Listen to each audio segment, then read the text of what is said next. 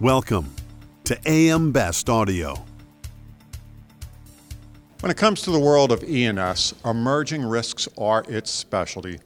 I'm John Weber for A M Best T V, and we're at the W S I A Marketplace in San Diego. We have an outstanding panel today to talk about emerging risks. They are Adrian Robinson, head of Navigators Global Specialty; Mike Soper, West Regional Executive, A X A; Sabrina Hart, President and C E O, Munich Re-Specialty; and David Blades, Associate Director, A M Best. And Adrian, let's kick things off with you today. What are the top emerging risks that the E and S sector faces? Well, uh, by the way, good afternoon. Thanks for having us here, John, today. Uh, what a great question, by the way, and apt, given that uh, we are here at the Wholesale uh, Insurance Association Conference, where we handle a lot of complex risk. Um, I would step back and think about two broad categories.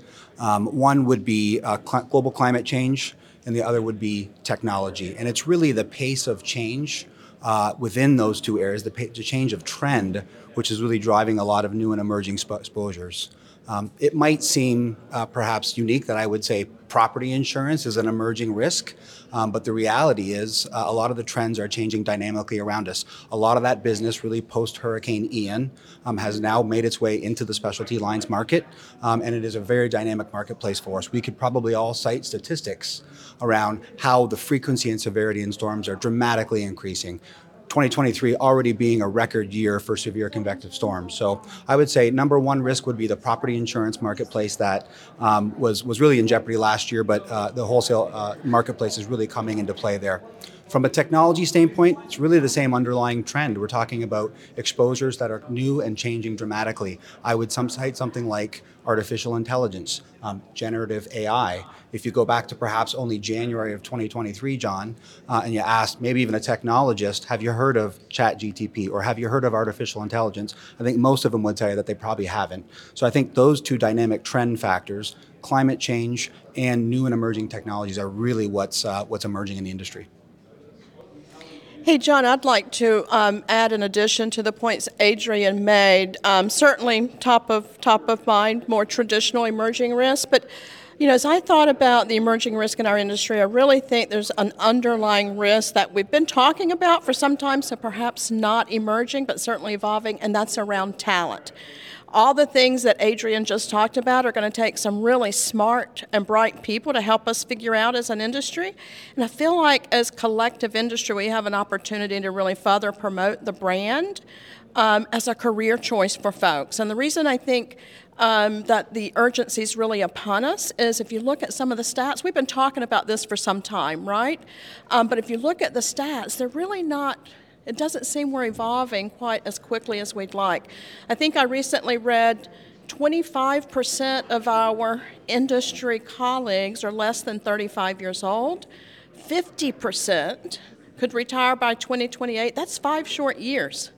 Um, and then as we think about folks coming into the industry, only less than five percent of them really cite insurance as a career choice. So I really think collectively we have some opportunity to focus on that to help us solve a lot of these technical problems, because we're actually hiring very different skill sets today than we were, and we're going to need even different skill sets in the future than we've had.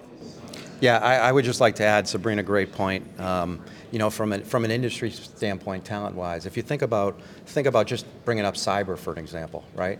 There's a hundred carriers that write cyber insurance now, and twenty-five percent of them are new the last one or two years.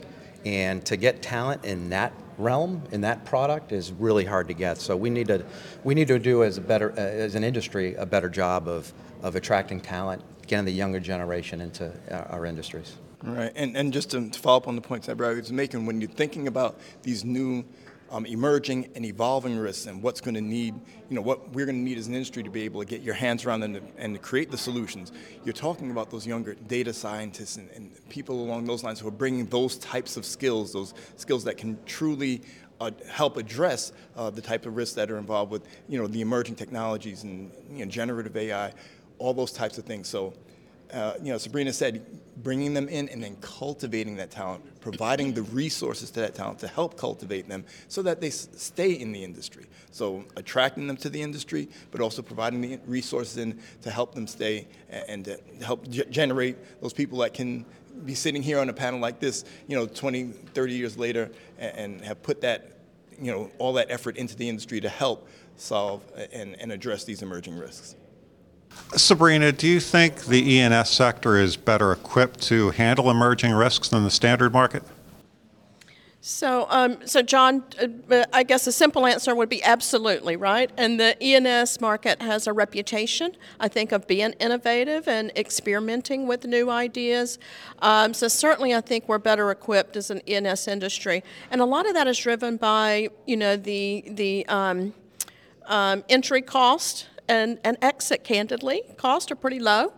Um, you know, easy to enter market, easy to address it as an E and S player. Um, and of course, we know the freedom of rate and form certainly supports that. So I think you'll continue to see innovation coming out of the E and S market. Mike, how are emerging technologies going to address emerging risks? Well, we're, and, and thanks for having us, by the way, John. This is, we're very appreciative of this. Um, when, when I think about the, the evolution of technologies, I think about A I, generative A I, I think about social media. I think about, you know, the last few years on how rapidly the changing environment is. And exactly what Sabrina said, you know, we got to bring more talent into the industry. I mean, there's no historical data. We're, we're lacking a lot of historical data that, that just, it's, it's evolving year after year. So from a talent perspective, uh, we just need to be ahead of the game, and a conference like this is where you find solutions. John, I just would add to that, I think there's an adjunct to technology, which is data and analytics. Um, so we're all capturing a lot of data now. I think there's a really a big opportunity to use that data, use the analytics to help solve some of these emerging risks. Um, you know, there's a statistic that's cited every couple of years, which is um, something like eighty percent of the world's big data has been collected in the last eighteen months. So that number doubles every eighteen months. Um, so again, I think there's a, a lot of promise in there for us to use capturing of more data. Many of our insureds have sensors now in all different parts of their buildings, in their cars. Um, and so I think there's a promise of using that technology along with the data and analytics, the data science that, that we mentioned earlier, to help solve some of these novel risk issues going forward. And John, I would just add on, when we think about the analytics side, of course, you know, the optimist in us thinks all about the additional um, insights we're going to have around risk selection and, you know, capacity management, um, submission ingestion, just to handle the flow of activity. But I think there's a tremendous efficiency play. Um, and I think as an industry, we've got to get more efficient on the transaction. So I mentioned um, submission ingestion. I think, you know, just the influx of, of submissions into the E and S market is overwhelming, candidly. It's a great problem to have, but as an industry, I think solving that around efficiency, and I think A I and machine learning is going to be a big help to driving more efficiency into our models. You know, and, and it's funny, you know, Sabrina mentions that. That's something that we've heard um, our rated insurers, when we talk to them about the different things that they're focused on and trying to address, a lot of that has come back to, like you said, with the submission flow in the, su in the surplus lines uh, market these last few years. That's been, you know, top of the mind, you know, in terms of a number of the rated insurers that we talk about, in terms of their ability to really be able to handle that efficiently, to get to the risks that they want, you know, as they as they assess them, and to be able to service those risks effectively. So I think that's, you know, it's a perfect point, and I think it's it you know, there should be more resources really directed to that now, because as we've seen, it's it's ver a very important aspect of addressing, you know, whether it's the emerging or evolving risks, or just the, the submission flow and the opportunities that are available uh, for sur in the surplus lines market at current. David, are there regulatory concerns when it comes to emerging risks? Well, I think with, definitely with some emerging risks, I, I guess, you know, thinking about that question, um, I think of, you know, let's say the cannabis industry and, and the solutions that uh, are being provided for cannabis-related businesses. Obviously, you know, cannabis still being a, a Schedule One drug, you know, from a federal perspective, it has, you know, limited the overall market uh, of companies that can, you know, provide solutions for them, because again, you know, you know, the cannabis-related businesses can't really uh, access financial institutions in the same way that they might want to, or be able to, if they weren't a schedule, if cannabis wasn't a Schedule One drug. And then that precludes, or that constricts the available market uh, from the standpoint of the insurers that will get involved with providing solutions uh, in that marketplace. So, you know, from that perspective, I think definitely uh, we're seeing, you know, re regulatory uh, or the regulatory world having some impact uh, on emerging risks. I think even with some societal uh, and environmental related risks, again, you can see um, there, there definite, definitely regulatory constraints, so just regulatory hurdles that you have to go through, and that insurers and, and, and even distributors that are bringing those risks to the insurers have to deal with or have to keep uh, in mind in terms of trying to address those types of uh, risks. So I, I definitely think there are particular cases and, and particular risks that are impacted from the standpoint of, of you know, regulatory concerns. And I think as, as we can get past those, as, you know, organizations like W S I A, which does a lot of work in Washington, you know, obviously trying to, you know, make things clear or, or smoother for, for the industry and make things, you know, easier, whether it's for the companies and for on the distribution side. I think more efforts like that and, and continue concerted efforts and uh, like that can help uh, smooth the path uh, for, for insurers to be able to provide solutions uh, for some of these emerging and evolving risks.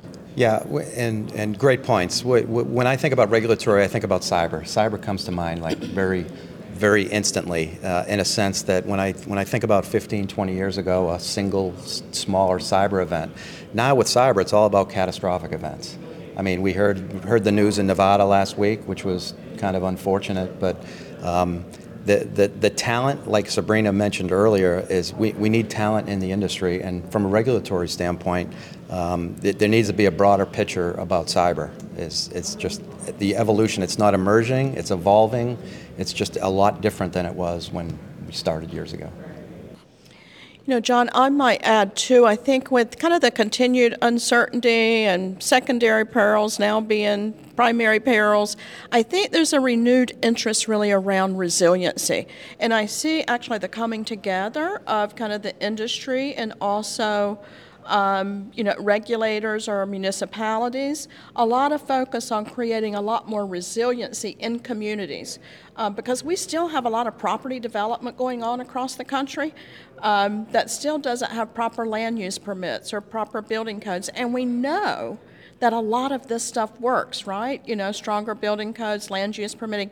So I'm, I'm really, I'm encouraged to see kind of the collaboration and the interest around resiliency from the industry, as well as actually a pull from regulators or um, governmental agencies.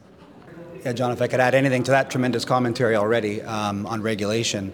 What's interesting to me is that um, regulation, both under-regulation and, and over-regulation, both create different risks at the end of the spectrum. So I'll give you two examples. Uh, one would be highly regulated environmental substances, so per-flow alkali substances. Um, they've been around for a long time. There's new regulations that have been coming out quite a bit over the last half decade. These are chemicals that and substances that have been used in manufacturing since the nineteen fifties, uh, developed in the nineteen thirties, became widely used in the nineteen fifties, yet that's just becoming an emerging trend in our society today, right, called the forever chemicals. And at the other end of the spectrum, I would add, um, we talked about artificial intelligence and generative A I. That is evolving without, in a framework without any regulation at all, right, and that presents a complete completely different paradigm for risk um, for us to assess. So I think that's an interesting paradigm from my perspective. Well, what a great discussion today. I want to thank you all, Adrian, Mike, Sabrina, David. Thank you so much for taking the time to speak with us. Thank, thank you, John, for having us. Thank you. And from W S I A Marketplace in San Diego, I'm John Weber for A M Best T V.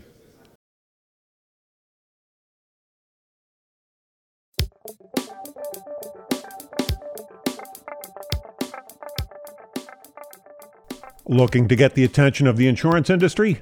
We have the platforms to do just that. Whether it be A M Best T V, A M Best Audio, Best Review Magazine, or Best Day. Find out more by contacting our Advertising Services Business Development team at nine oh eight, eight eight two, one seven oh six.